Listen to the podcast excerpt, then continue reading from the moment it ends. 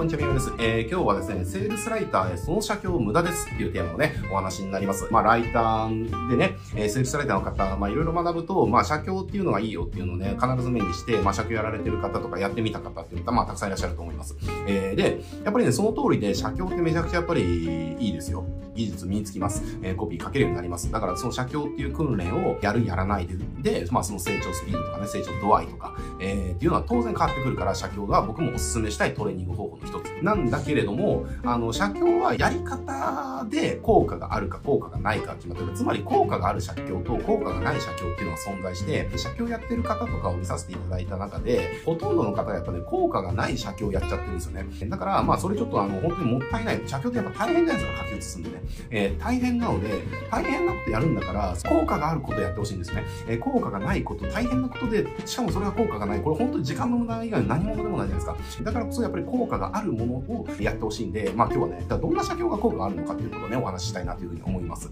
で、まず、ダメなケース、ダメなケースですね。効果がない写経はどんなものかっていうと、ただ書き写すだけのことをやっちゃってる場合ですね。まあ写経って要は売れたコピーを書き写す行為のことなわけですけれども、これね、写経どんだけやってもなかなかこううまくならないよっていう方って、書き写すことが目的になっちゃってるんですよ。だからこれ手段と目的が、あの、入れ替わっちゃうんですよね。あの、要は大変だからやっぱりその、早く終わらせたいみたいな感じで、なんかもう書き写すことが目的になっちゃって、書き写してやった終わったみたいな感じになっちゃってる。でも、あの、これダメですね。なぜなら、あの、まあ、これがね、次お伝えするのは効果がある写経の方なんですけども、あの、写経って何のためにやるかっていうと、売れたコピーのリズムであったりだとか、論理展開であったりだとか、あの、どんな感情をどういう順番でどういう風に刺激してるのか、要はそのエッセンスを自分の、要は血肉に変えるために、要は書き写すっていうことをやってるんですよね。だからつまりですね、ただ書き写すだけの写経っていうのは意味がなくて、えー、ちゃんとどんな論理構成で書かれてるのかっていうことを考えたり分析しながら書かなきゃいけないし、どんな感情をどういう言い方で刺激してるのか。で、そこでね、刺激した感情が変わることによって、次、じゃあどういう刺激をしてまた感情を盛り上げてるのかとか、えー、じゃあどういう反応に対してどういう反応処理をしていくのかとかね、じゃあベネフィットの積み上げ方とかどういうふうにやってるのか、つまり、あの、その売れたセールスレターの分析とかね、あの、そうしたものをセットでやらないと、写経っていうのは効果が全くないんですよね。えー、だから、ただ書き写すだけの写先をやっちゃってる方は、ぜひですね、今すぐやめてください。あの、本当に今意味がないし、時間の無駄なんでね、ぜひやめてほしい。でも、その、写経っていう大変なことをやるって受け入れてやってる方っていうのは、本当にね、努力ができる方なんだと思うんですよ。あの、本当にね、あの、尊敬します。あの、あんな大変なことをやれるっていうのは、なかなかできることじゃないので、だからこそ正しい写経をやってほしい。で、この正しい写経をやるための、あの、効果的なステップみたいなのがあるんですけれども、これちょっとね、お伝えしておくとですね、えっ、ー、と、まず、あの、書き写す前に、自分でスワイプのね、コピーの分析をしてください。要は、まあ、パーツが、パーツによって組まれてるじゃないですか。セールスレターってコピーって。え、だから、ここのパーツはどんな感情を刺激してるのかとか、で、それはなぜここのパーツでその感情を刺激してるのかっていうところを自分なりに分析していく。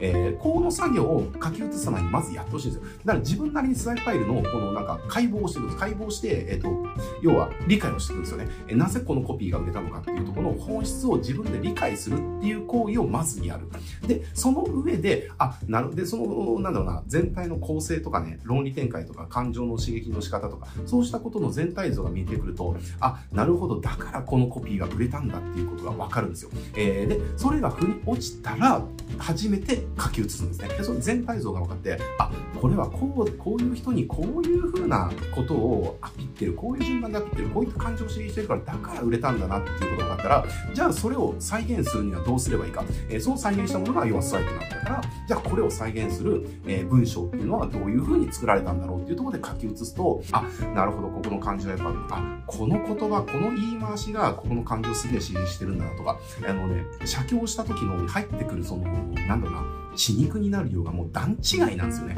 えー、一回分析してからやると。えー、だから、あの、写経やるときは絶対に、ただ書き、いきなり書き写すっていうことはやっちゃダメ。そうじゃなくて、ちゃんと自分なりにサイトを分析して、なぜそのコピーが売れたかなに落ちてから書き写すっていう、この順番でやるのが効果がある写経です、本当に。なのでね、だから例えば何でしょうね、じゃあ例えば野球のピッチャーとかで、じゃあすごくね、うまくいってたんだけれども、じゃあなんかちょっと調子が狂ってね、成績悪くなっちゃったと。えー、そういった時に、まあピッチャーとかでフォームの確認しますよね。要は自分がすごくいい球投げれた時のフォームと、要は今のフォームの差ってどうなるんだろう腕が3センチ落ちちゃってるとか、えー、踏み込みが1センチ浅くなっちゃってるとか、腰がね、前より落ちてないだとか、首の角度が違うとか、胸の張り方が違うとか、そういったことを分析するんです。で、分析してからそれの修正をするためのトレーニングしますよね。で、もしこれが分析をせずにトレーニングしたら何が起こるか。何が良くて、何が悪くなってダメになっちゃったのか分からずにトレーニングするからうまくいくわけないですよ。修正なんかできるわけがないですよ。えー、だけれども、要は、なぜうまくいってる時とうまくいってない時、要は、ここの差がどこにあるのかっていうところをちゃんと分析してから、そこを直すトレーニングするから、だから修正ができるんですよね。コピーも、あ、写経もあったと一緒です。なぜうまくいったのかっていうとこを分析してからやることによって、そのエッセンスっていうのが自分の血肉にね、どんどんどんどん腑に落ちて溜まっていくっていう、こういう風になるので、ぜひですね、写経する前は、いきなり書き写すんじゃなくて、えー、分析してから写経するっていうね、えー、このステップをね、やってください。写経、本当ね、大変な行為で、えー、だからその大変な行為やってるんだから、絶対ね、こう無駄な、無駄になっちゃう写経っていうのは絶対やってほしくない。だからね、あの、効果がある車両ね、えー、ぜひに切り替えて取り組み続けてください。もうこれやれば、本当にもうすぐスワイプを使いこなせる技術見つけられる。つまりスワイプを使いこなせるっていうことはどういうことかというと、売れるコピーかけるっていうことですね。ぜひこれも車両方法おすすめなのでやってみてください。